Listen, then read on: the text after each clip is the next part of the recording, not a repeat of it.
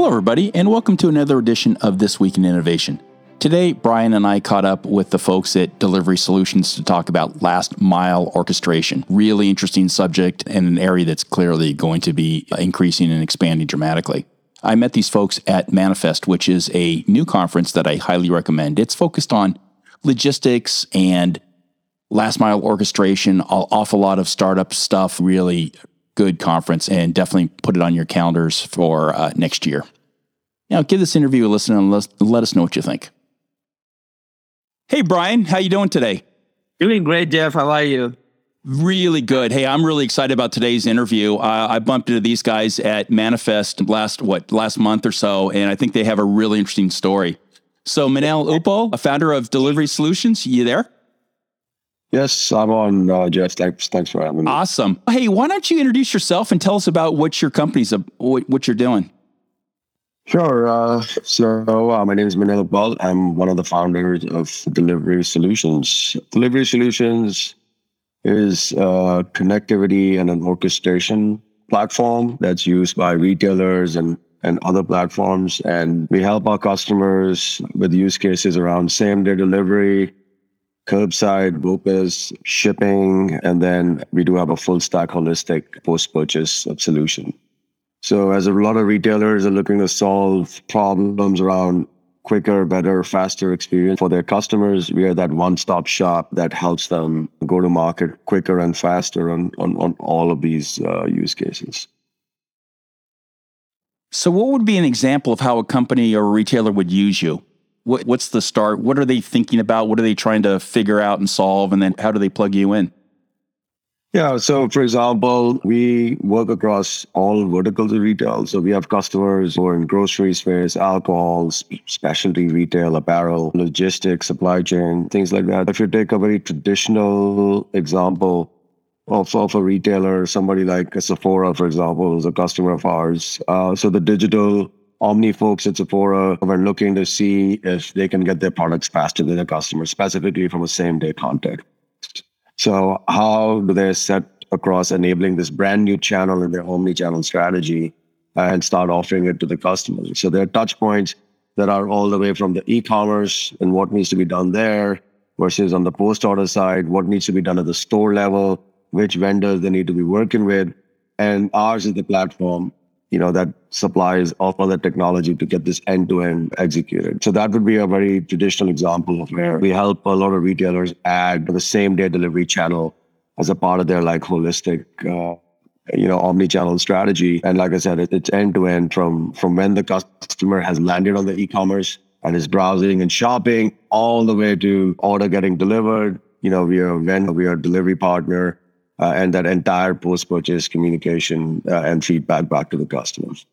This is definitely a very interesting space, Money, especially given the fact that because of COVID and frictionless, we ourselves, I mean, my company, we have worked with a lot of major, you know, providers and retailers, especially in the convenience store space is very interesting to do delivery because the same day is a big deal. How quickly can you get things to folks? How um, are you currently uh, thinking about, uh, does your platform today facilitate sort of a like an API on top of existing delivery services, or do you have like own staff delivering it? How does that ecosystem work? Let's not have their ecosystem to bring in. Yeah, we, we stayed away from doing our own delivery. So we basically invented the space of uh, same day last mile aggregation. Uh, that was actually the big founding idea of this company. So we were the first company when we started five years ago. You know, we took an Uber, put it next to a Lyft, put it next to an Instacart, next to a DoorDash, next to a Shipt and created this wrapper around all of these companies. So we have one API that's facing the retailer or the platform.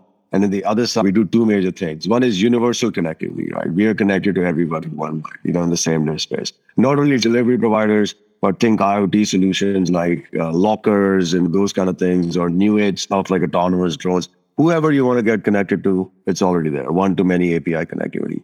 And the second thing is orchestration. Now, which order goes where to which provider, from which location, for what type of customer, based on what criteria, that entire delivery strategy is configuration on the platform. So the retailer does not have to write any code, or we don't have to write any code, but it's all in a config format where they can then execute on whatever their ideal delivery strategy is for their business, for their customers. And so that's kind of how we function. Okay, no, this is actually super interesting. So how does that? So so that means the cost of delivery would vary based on time and that amount, and so the customer would actually choose the option during checkout. So you have a little plugin that kind of goes through that. Yeah, it's we surface the options through API, but in general, we work with mostly big enterprise retail. Big enterprise uh, retailers don't usually you know want to subject their customers to variances in price. So on the customer side, they'll probably pick a, a fixed price that, hey, it's nine ninety nine, seven ninety nine, or what have you. So you as a customer have that consistent experience every time you land on their website. On the back end, yes, the price varies depending on the vendor, time, distance, the type of contract, etc. And that's where our on the back end, our system is optimizing. And if they want us to rate, we can do that or whatever else their delivery strategy is. But we're keeping the customer insulated from variances uh, and complications and around the space. Okay, great. And then the, when the final delivery provider is selected, for example, a Lyft or something, the customer will will will, will let know that, and you'll also tell them the current. It's always yeah. from a customer's perspective, but but they have an assurance that like this provider will provide will deliver to your last month. Yeah. Yeah, uh, even in that space, if we have our entire post-purchase stack, so the communications to the customer is all white label. So it's happening as the brand, right? So whether it's think outbound like email or SMS, or think uh, sort of hosted pages, but the hosted pages are branded to the customer's website where you can come and see where's your order and you can see all of the so the order and things like that. I think the customer does not, you know, fully white label uh, implementation.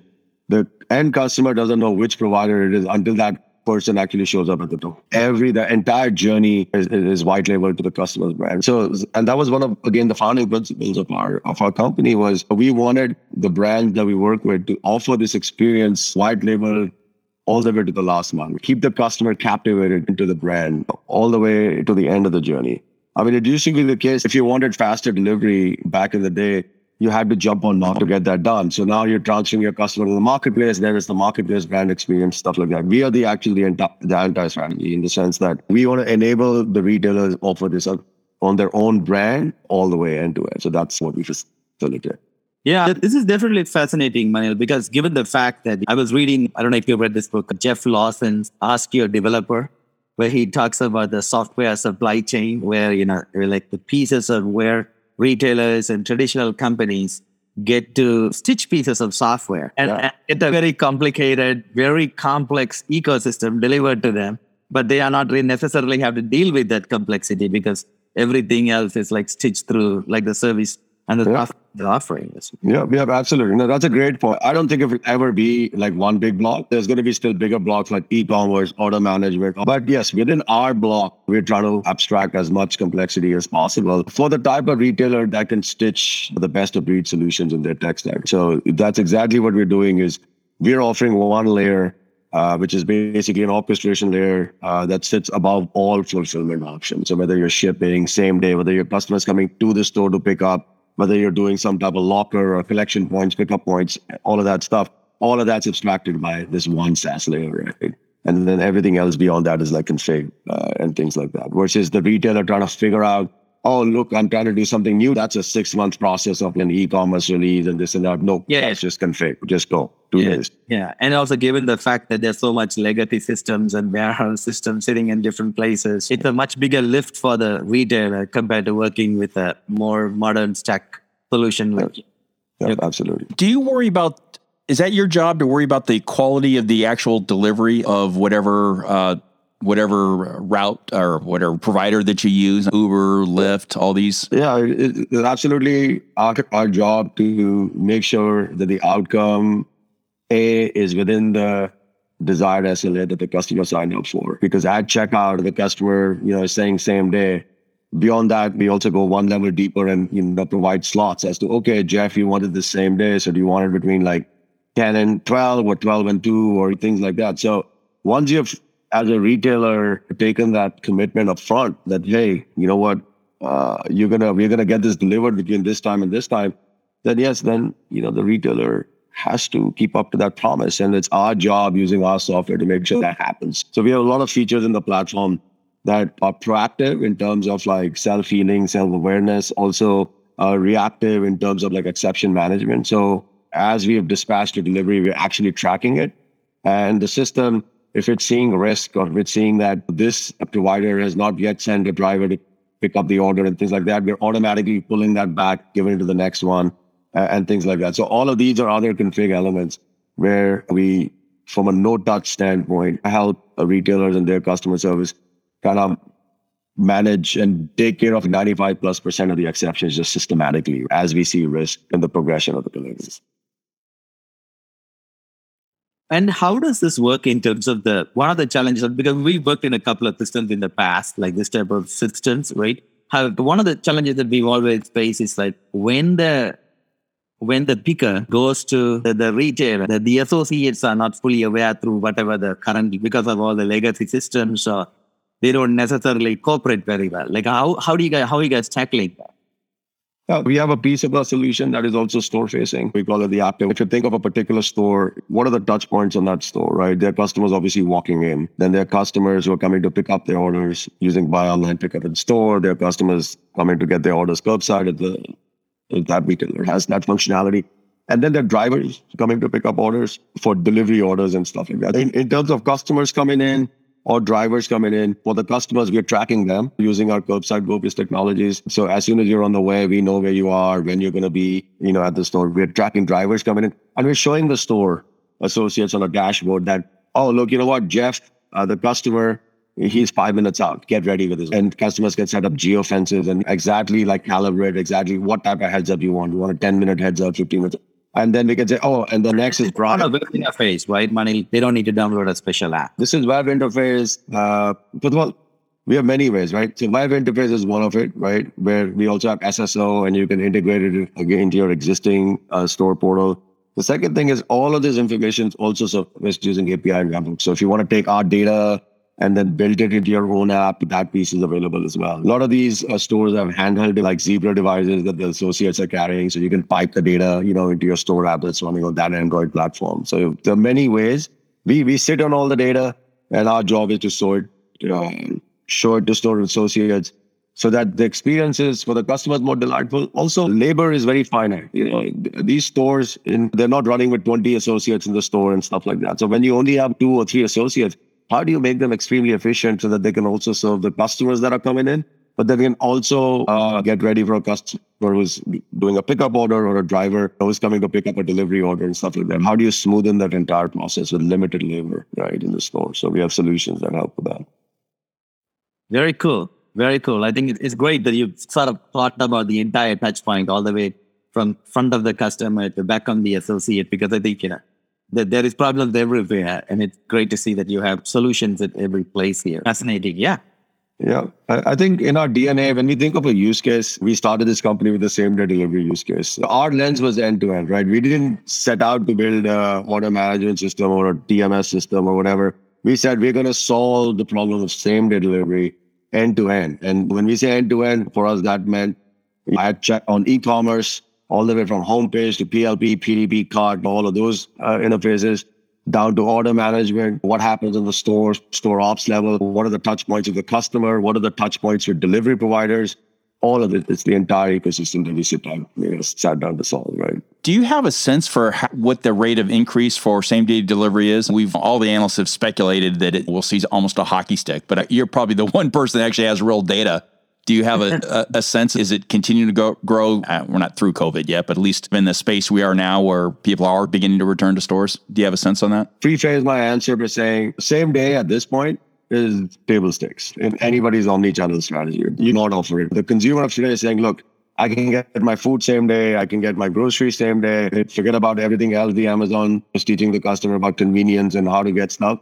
So if you're any retailer, any brand, it's not something that is not an option anymore. You have to have some capability. So that's, you know, just an overarching thing that sits above everything else. Secondly, in terms of penetration, what we have seen with our customers, if you have a scaled out omni-channel strategy where you have curbside BOPIS and you also have same day delivery, for example, things change between vertical, but the general ratios we're seeing it's 65, 35 or 70, 30 curbside to same day or BOPIS curbside to same day. So the pickup has greater volumes, partly because pickup's free for the most part, or at least retailers are not charging for the most consumers to come, drive to the store and pick up the orders, right? Same day delivery, for the most part, the retailer consumers do have to pay for it, right? Whether it's five ninety nine, seven ninety nine, the retailers are asking them to pay and things like that. So that's typically the ratios we've seen. But when you look at uh, price sensitivity of a consumer towards delivery, and we had some of our retailers do some experiment. What we found was when you cut the price of same day delivery by half, so say you were offering it for nine ninety nine, and now you're offering it for four ninety nine, the volume went up six x. Like it's just crazy to see that price sensitivity graph for any customer. So what what this says is, if there's ever a day when same day deliveries became universally free, the volumes are just are to go through the roof because at the end of the day, who doesn't want free delivery? It's the most ultimate convenience.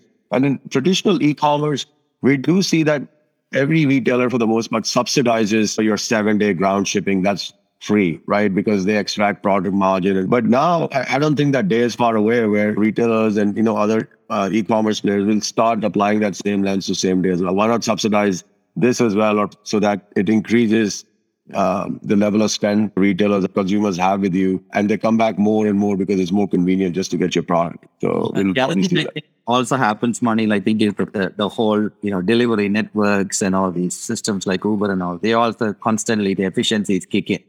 Right. So for them also prices begin to go down as well as a lot of these things happen. Yeah. Yeah. And industry is constantly also being disrupted, right? Newer technologies are coming in, the drones are coming they are coming. It will start to get better. Even the last mile providers like the Ubers and DoorDashes and the Roadies of the world, they will get better and better with batching and route optimizing and start passing these efficiencies back, right? To where not everything needs to be in an hour. Maybe it's every four hours and that gives the retailer opportunity to batch to where the prices come down. We'll start seeing that shift. We're already seeing that shift towards optimization. A lot of our older clients, who have rolled this out four years ago, they have seen the movie at scale and now they're turning the optimization leverage versus somebody who's just rolled this out. So we're already seeing people try to optimize the application and stuff like that. And also interesting is if somebody like Amazon or somebody just like Prime, you know, they start adding a lot of these like like like same day delivery mechanisms more gracefully, then the pressures would kick in, especially for like different items like everyday use items like grocery and all those things. Yep. Yep, absolutely. I love the idea of optimi- optimization of uh, same day delivery. I didn't realize we were that sophisticated already, but I'm glad to hear it because I, as, a, as an old retailer, I get real nervous at whether this really pays for itself or whatnot. But but the more we can batch and if we can start to talk about batching same day that sure makes a whole heck of a lot more sense. I'll give you a practical example jeff. Right now we we never shop for our groceries at safeway. We basically have a pickup because we have a list and then we pick it up on sundays because it's very depressing to shop uh, for groceries. It's a very it's a very practical example right? It's like one of those chores you want to avoid right? But then now with, the same button, if Safeway offers delivery, they do, but like their prices are higher, they don't, it's not very stable. But assuming that it becomes more stable and then more affordable, suddenly you can just enable that. And then it just shows up in your front door. Just like everything from Amazon shows up. What are some of the, the retailers that you work with? We work across all verticals of retail. If you look at uh, grocery, for example, because Brian just mentioned uh, grocery, but Loblaw, Wakefern, your Price Rite, ShopRite banners, uh, Giant Eagle, Lowe's Foods, United Supermarkets. So we work with a lot of these big growth, but we also power grocery platforms. So if you're a grocery e-commerce platform like uh, WinShop, the Thrive AI, WinShop folks, or who have other grocers on your platform, so uh, a big part of our business is not just working with direct retailers, but we also work with platforms who have other retailers on them. So grocery, WinShop's a good example. If you look at the alcohol vertical, the biggest alcohol retailer in the US, Total Wine and More, all their delivery forced to us. But on the same token, we also work with uh, alcohol e-commerce platforms like Thirstie, for example, and Swig, and so on and so forth. If you look at specialty retail, Michaels, GameStop. If you look at apparel, Abercrombie, PacSun, Belk, Beauty, Sally Beauty, Sephora. If you look at big and bulk, Office Depot, At Home. If you look at supply chain players like micro warehousing players like Flex, shipping players like Pitney Bowes. You know, Pitney has a same day delivery uh, capability. All of that's 100% white label delivery solutions. So we work across the spectrum, both retailers and platforms, right? Which is, we're very fortunate to be in that seat because we get to see this from many different angles. And that's why the platform is where it's at the level it's at because we looked at the same problem in different facets and tried to solve for all the intricacies and try to solve it in a way where it's you know leverageable by like different verticals of retail so that kind of gives you an idea of the spectrum that we deal with There's um been a pretty significant increase in retail theft lately. Does your capabilities, your technology have any way of of managing that uh, potential loss?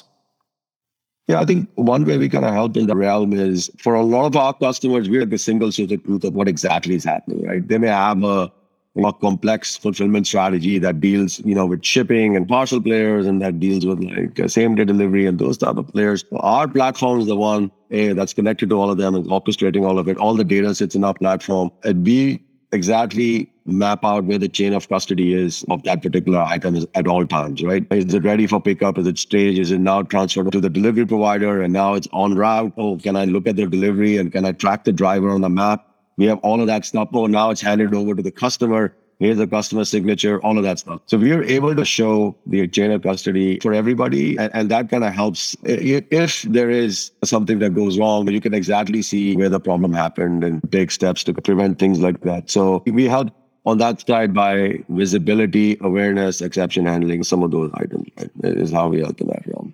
So you can track it right down to the person's doorstep. Yeah.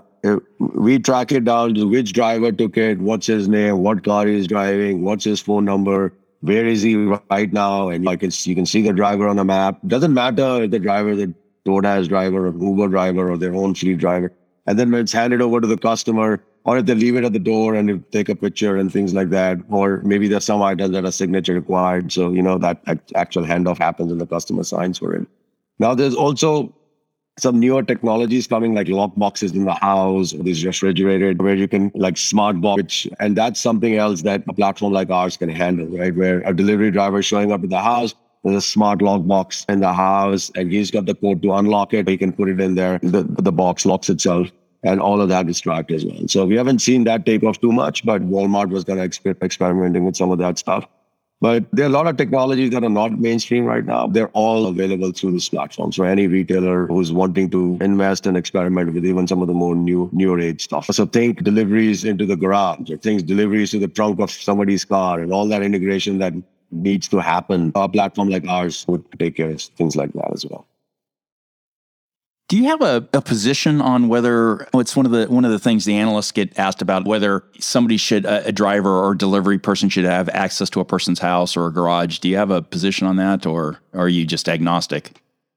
We are very successful because we are very agnostic. So I think we leave the decision up to our customers and what experience they want to craft for for their for their customer uh, for their end customers and we can help facilitate. And then if there are some checks and safeguards and balances that can be built in, we can use technology and deploy it to do that. But as a company, it works out well. We, we, we stay agnostic you know, on matters like this.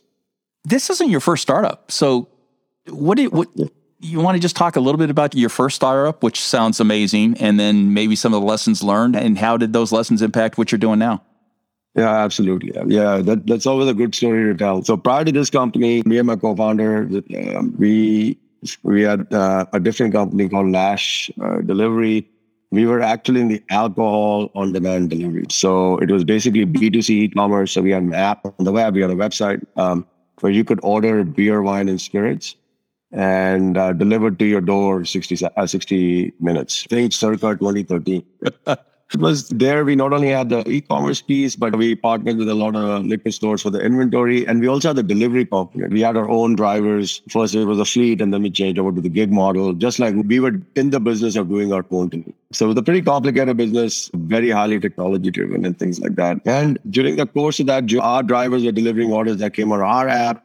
So we we said, hey, a lot of people people need same day and doesn't seem like there's a lot of same day options. So we also started 3PLing our delivery to who wanted same day. So one of our biggest customers actually was Instacart, where every alcohol order Instacart was taking in the state of Texas was being delivered by Drive. So, uh, which was pretty interesting and a very great experience to where, you know, so we pretty much had a delivery service that was also a 3PL, also delivering for our own app. We eventually got acquired by HEB, which is a big grocer uh, in the in the Texas area. And there were a lot of lessons learned in this journey. One was we made a bet that like how we opened our fleet up to other people as a 3PL, we made a bet that, you know what, Uber would probably do more than rides, DoorDash will do more than food, uh, and things like that. And these other large fleets that are only doing one thing today will probably open up for generic retail deliveries And we made a bet that when that happens, we should have, we should make it easy and we should have a capability for a retailer or anybody else to consume the combined powers of all of these fleets. That was the big founding idea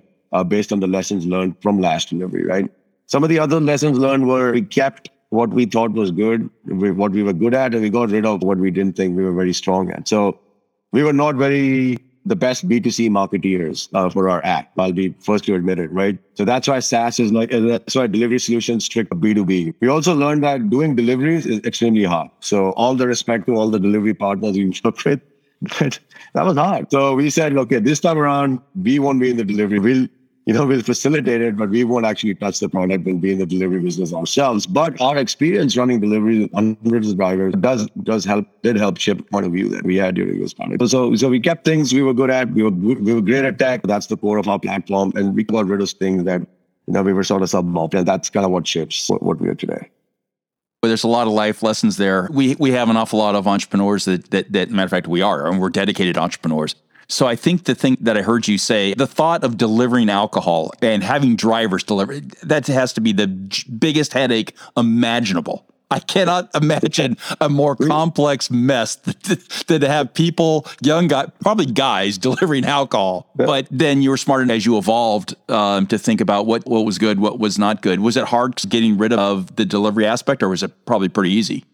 To say no, um, it's a headache. Let's not do it. No, we got out of that business because of the acquisition. So then all of that was transferred over. But were you tempted to, to think about delivery again in this next iteration, or was it no, not a chance? Because no. gig was already yeah. Been there, done that. It's it was a hard business to be in. Uh, even back, you know, back now I think look, now there's more technology available to make on how you source drivers, recruit drivers, how you automatically pay them. And technology has come a long way. But eight, nine years ago, there was not all, all of these tools available for this space and we had to create everything by hand and from scratch. Things were hard back then. And yeah we were very clear about okay we've learned the business. We know what it is. Yeah we couldn't have picked a more complex use case to also do the app and the, the b2c piece and then also do all the logistics piece. And also on a product that's which has age restrictions and you, know, you got to do id checks and there's like a lot of regulation on the product in terms of zoning and things like that. So we picked like the absolute worst thing to go crack. But hey, we wouldn't have our delivery solutions if we had not gone through that. Was all. It's great we had an exit on that. So that was good. And then that did help shape who we are today. So I heard I had a chance to listen to you at Manifest, which was which is from my perspective just an amazing conference. You talked about the increase in companies shifting to uh, SaaS platforms that are holistic versus the single provider, which I thought was really interesting. What other trends are you seeing that you anticipate in the next year or so? Yeah, I think a couple of things, right? So one is uh, it's the more problems you can solve, the more simple you can make it, the more adoption you'll see. So retailers don't have to, or customers don't have to sit and stitch point solutions for like single use cases. So that's why I think our uh, solution has so much traction is because we're able to solve a lot of use cases just in one API. Right? So once you connect to us one time, you've got your same day solved, you've got your shipping solved, you've got your curbside book solved all that becomes configuration. So there's a lot of the, the, there's a lot of demand and adoption for things like that. The other thing I think that we'll see is as customers have rolled out some of these new apps, as we were talking before, there will be a recalibration around optimization. It, will happen on the service provider side, right? On the DoorDashes, Ubers, the Instacarts on the ship side. It'll also happen on the retailer side, where the way they'll demand shape and maybe Jeff, not everything needs to be in and out. Maybe there's a, a better solution between a two day ship using uh, FedEx and a one hour. Maybe the right optimal answer is somewhere in the somewhere in the middle. A, a lot of retailers are kind of experimenting with that. We'll see more of that in there. Uh, also, blending in your shipping operations and your same day operations to find the most optimal outcome for your customer. We had another customer do an analysis, right? They have about 2,000 stores, but they also ship a lot from the DCs. And they said, okay, they looked at all the shipping that they from DCs nationwide, and this is before the launch same day delivery. They're like, okay, what percentage of our customers that we're shipping from live within 15 miles of our store? The answer was an astonishing 15 to 17% of their customers are actually within driving like 10 miles of a store or 12 miles of a store. So instead of shipping all of these packets same day, you can alleviate some of the stress from the DCs and all your quotas you have around ship volume and stuff like that. And kind of start using stores as this like forward deployed fulfillment centers, if you will, in a way, and start doing either ship from store or deliver from store and things like that. So this blend of all the channels, whether it's like ship and deliver from store, and even the customers coming in to shop, trying to make it a little more seamless to the customer. We're seeing a lot of the work on on that end, right, with some of our more mature customers. So you had a, a, recent announcement with a small little retailer. Do you want to do you want to talk about what you're doing? So we just announced a partnership with Walmart Go Local. So what Walmart did there was uh, they had their in-house delivery service, which is basically based on a gig model economy that they were using exclusively for delivery for all of the Walmart locations for their own same-day deliveries. So now they basically took all of that tech and they, for the lack of a better term, AWS it to where now they're you know offering I know there's a better term, and that seems to be the standard. They're offering the tech to any other uh, retailer or platform who wants to use their in-house delivery service to facilitate their orders. Like how we have partnered with you know so many different delivery providers, we just set up our integration and partnership uh, with them which is a great welcome addition in the world of same day delivery. I think the more providers there are, and each one of them, you know, brings their unique perspective, their unique coverage, their unique way of doing business. I think at the end of the day, it's the retailers that benefit, right? Where they can use platforms like ours and tap into the combined orchestration, the combined coverage, and the cost efficiencies of these multiple vendors. So it's a great thing for the industry for somebody like a Walmart to also jump into the fray. And goes back to our earlier thesis, right? We always said these networks will open up. And that's exactly keeps happening. The Walmart network is very internal to their and now they've opened it up. And, and that's we, we keep seeing that time and time again. Oh that's pretty good. especially especially given the fact that everything is going international. He was working with a couple of latin american providers. There you have players like Rappi and all these guys. So now if you were to be an international chain that has american canada rate as well as latin american plus european now a network like this is really interesting because now it's just a one-stop shop instead of yep thousands of, not thousands, but at least a couple of handful of dozens of point solutions. And international, Brian, is coming us, right? So we already launched in Australia last year. We've got a big alcohol retailer over there. We have Europe coming here very soon because a lot of our customers are also international. We rolled out their US stores and now they're like, okay, done that in the US and Canada. Now, you know, we have stores in Europe and let's go roll that out. So our customers are organically taking us international. This year, we're also going to be focused by having sales staff and other resources now in this international locations as well. Yeah. That's such a strong indication of how rapidly maturing this space is. You know, that I love the idea that we're maximizing that that delivery capacity because that I mean that's going to make it make a lot more sense, uh, more sustainable, all that good stuff. Hey, in wrapping up, I always like to ask the last two questions. What advice would you give for budding entrepreneurs? I think some of the lessons learned for me, and one of the biggest ones is uh, it's kind of becoming a it's become a philosophy for me.